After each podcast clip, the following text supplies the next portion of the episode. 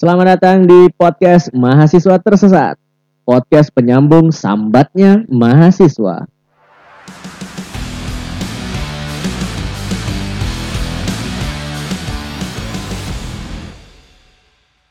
Halo semua jamaah Mahasiswa Podcast. Selamat datang di episode kedua yang hari ini rencananya kita akan bahas satu tema atau satu topik yang kemarin sudah sempat saya survei di Instagram kecil-kecilan gitu kan. Ini ada beberapa uh, orang yang saya pilih untuk uh, tema yang pilihan tema yang akan dibahas di episode kedua ini. Jadi ini ada yang pertama itu pengen bahas tentang ospek yang keras di Fakultas Teknik. Sebagai uh, pengen tahu sudut pandang uh, sebagai dosen yang alumni Fakultas Teknik tapi punya ospek yang keras. Yang kedua ini lucu nih ada gimana caranya lulus pakai jalur orang dalam. Nah, ini seru juga nanti. Uh, lalu ada tentang narkoba, oh, ini berat.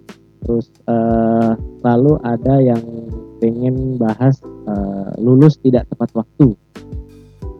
Nah dari beberapa itu kayaknya di episode pertama ini, eh sorry episode kedua ini kita akan ambil yang masalah lulus tidak tepat waktu kali ya. Oke, uh, langsung aja kita bahas. Jadi urusan lulus mahasiswa ini memang urusan yang urgent ya. Urgent itu dalam artian ya kalau bisa sesegera mungkin lulus lah. Gitu kan.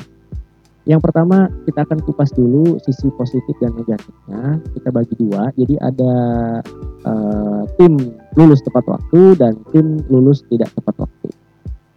Jadi kalau yang lulus tepat waktu, tim lulus tepat waktu itu uh, pasti semua mahasiswa berharapnya pengen lulus tepat waktu gitu kan. Tapi untuk uh, lulus tepat waktu juga struggle-nya nggak uh, kecil gitu atau struggle-nya juga banyak.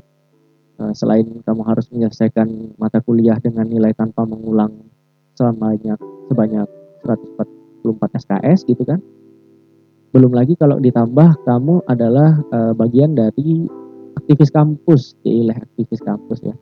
Uh, ikut organisasi di kampus atau ikut uh, eh, UKM di kampus gitu kan uh, effortnya lebih untuk bisa mengejar uh, prestasi akademik yang baik gitu, supaya bisa lulus tepat waktu. Oke, okay, uh, langsung aja. Sisi positifnya untuk lulus tepat waktu itu ada di uh, kamu punya waktu uh, lebih dulu untuk segera meniti karir setelah lulus. Yang kedua, kamu sesegera mungkin bisa membahagiakan atau menyenangkan orang tua karena kamu sudah sarjana. Pengennya orang tua menyekolahkan kamu itu pengen lihat anaknya sarjana. Gitu ya. Lalu yang ketiga itu adalah menghemat biaya kuliah apalagi kalau kalian yang bukan pakai beasiswa gitu kan yang masih pakai uh, biaya orang tua kalau kamu lulus tepat waktu kan berarti on schedule nih uh, budget planningnya orang tuamu. Jadi oh 4 tahun 4 tahun kali per semesternya berapa? Uh, kamu lulus 4 tahun berarti on the track. Nah, budgetnya ini on the track di budgetnya orang tuamu. Jadi istilahnya kamu sudah tidak membebani orang tuamu lagi dan segera mencari pekerjaan dan kalau bisa malah dibalik kamu yang kasih uang ke orang tuamu itu kan harapan idealnya ya. padahal kalau uh, realitanya juga kadang untuk hidup sendiri juga susah gitu uh, oke okay. nah kalau sisi negatifnya adalah uh, ya nggak banyak sih sisi negatif dari lulus tepat waktu ya uh, kalau sisi negatifnya itu ya contohnya seperti sekarang lah lagi pandemi seperti ini kamu lulus tepat waktu tapi e, lowongan pekerjaan banyak yang tutup gitu. Ya alhasil e, masa tunggu kamu setelah lulus untuk cari kerja jadi agak lebih lama. Tapi secara umum e, nilai negatif dari lulus tepat waktu itu e, hampir nggak ada kali ya. Ya nggak ada sih. Karena semua orang pengen lulusnya tepat waktu gitu Nah, beda kalau misalnya kita bahas ke yang kedua, tim yang lulus tidak tepat waktu. Biasanya uh, teman-teman mahasiswa yang berada di tim lulus tidak tepat waktu ini punya alibi andalan gitu. alibi andalan yaitu nggak apa-apa lulus nggak tepat waktu tapi luluslah di waktu yang tepat masalahnya waktu yang tepat ini kapan gitu kan besok tahun depan semester depan. Iya juga kalau semester depan lulus kalau enggak terus bilang lagi belum waktunya yang tepat untuk lulus. Nah, jadi susah kalau kayak gini. Jadi uh, oke okay, kita kupas lagi kayak yang tim lulus tepat waktu kita cek nilai positif dan negatifnya. Nah kalau yang pertama kita ambil nilai positif dulu.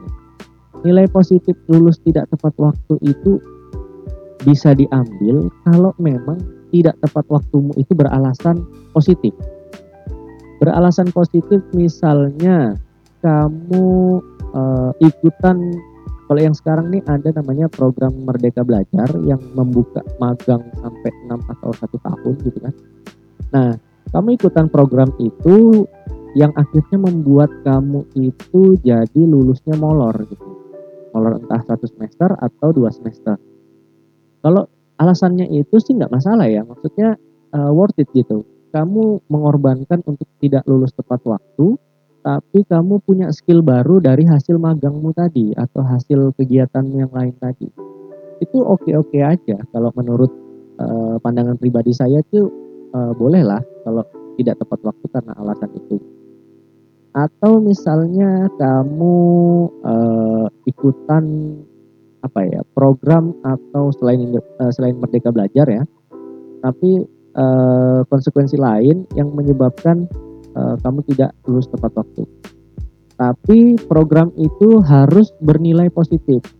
Paling tidak itu memberikan kamu uh, skill baru atau memberikan kamu pengalaman baru.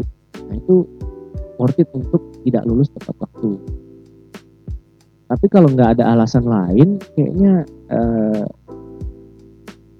tidak lulus tepat waktu itu uh, sebaiknya dihindari kali ya. nah, uh, yang kedua sisi negatifnya. Nah, ini kalau sisi negatifnya ini ya cukup banyak sebenarnya. Yang pertama uh, kita ke urusan finansial dulu deh. Kalau sisi negatifnya untuk lulus tidak tepat waktu itu, kalau kamu bukan beasiswa, itu jelas akan membebani orang tuamu. Atau kamu tidak menanggung biaya, biaya kuliahmu sendiri, tapi ditanggung orang tua, nah orang tuamu pasti akan uh, memikir atau putar otak karena over budget. Budgetnya kamu kuliah sarjana 4 tahun, tapi di 4 tahun kamu belum lulus. Berarti kan ada budget tambahan uh, semester-semester berikutnya untuk bayar SPP-mu. Nah, itu adalah nilai negatif yang pertama. Yang kedua adalah uh, kamu lebih terlambat dari teman-temanmu untuk sesegera mungkin memulai uh, jenjang karir. Karena ya kita tahu kan kuliah itu bukan garis finish, tapi kuliah itu adalah uh, batu loncatan untuk ke perjalanan hidup yang sebenarnya, yaitu dunia kerja dan karir lainnya. Nah, ketika kamu lulus tidak tepat waktu, sedangkan teman-temanmu lulus tepat waktu, paling tidak kan kamu tertinggal satu atau dua semester lebih lambat daripada teman-temanmu yang sudah lulus duluan dalam uh, memulai karir gitu. Jadi temanmu udah punya pengalaman satu tahun tapi kamu baru mulai masuk kerja. Nah, itu adalah nilai negatif yang kedua. Nilai negatif yang ketiga itu sebenarnya ya masih tentang uh, apa masih untuk diri kalian juga ketika kalian lulus tidak tepat waktu, itu masa studinya akan tertulis di ijazah kalian. Nah, nanti pada saat melamar pekerjaan, itu pasti ditanyakan tuh, ini lulus tidak tepat waktu atau molor lulusnya gitu kan, kenapa? Kalau bukan karena alasan yang baik, itu malah jadi uh, ya pertanyaan lah, lulusnya molor? Nah, yang terakhir nih yang keempat gitu kan lulus tidak tepat waktu itu akhirnya nanti membuat efeknya bukan hanya di kalian sendiri tapi di institusi kampus kalian. Jadi kalau kalian masa studinya molor nah itu kan ke report tuh. Record terus e, berapa orang berapa banyak mahasiswa yang lulusnya molor nah itu nanti akan menjadi kendala di e, akreditasi misalnya. Karena ini kok banyak yang molor mahasiswanya. Ada apa? Ada yang salah dengan uh, sistem pembelajarannya kah? Atau ada apa dengan mahasiswanya? Kenapa bisa molor gitu? Jadi kalian uh, secara tidak langsung itu merugikan institusi kampus tempat kalian belajar itu jadi jadi ada uh, empat ya empat uh, nilai negatif dari sudut pandang saya kalau melihat teman-teman mahasiswa yang tidak lulus tepat waktu. Nah, tapi dari uh, kedua tim tadi, baik yang lulus tepat waktu dan tidak lulus tepat waktu, ya sebaiknya jangan uh, menjadikan hal itu sebagai bahan untuk saling tidak mensupport gitu kan. Untuk teman-teman yang bisa lulus tepat waktu, ya kasih semangat teman-temannya yang uh, belum lulus gitu. Jangan malah di down kan.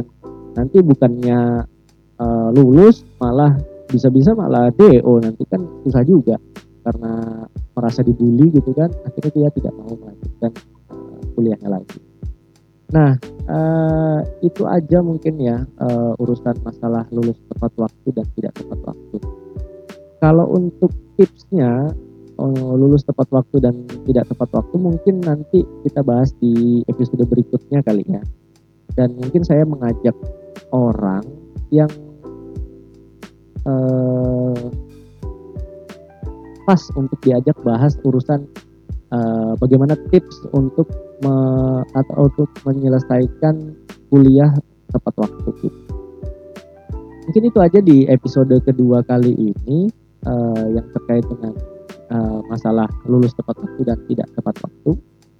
Pembahasan berikutnya nanti kita lihat kita akan bahas apa di episode ketiga uh, tetap pantengin terus uh, podcast ini supaya podcast ini uh, tetap berlanjut dan tetap berkembang menyajikan topik-topik yang menarik. Kan? Ya sampai jumpa di episode berikutnya. Salam tetaplah tersesat, tetaplah bodoh. Tersesatlah untuk tetap mencari jalan kebenaran dan tetaplah bodoh untuk tidak berhenti belajar. Sampai jumpa. Wassalamualaikum warahmatullahi wabarakatuh.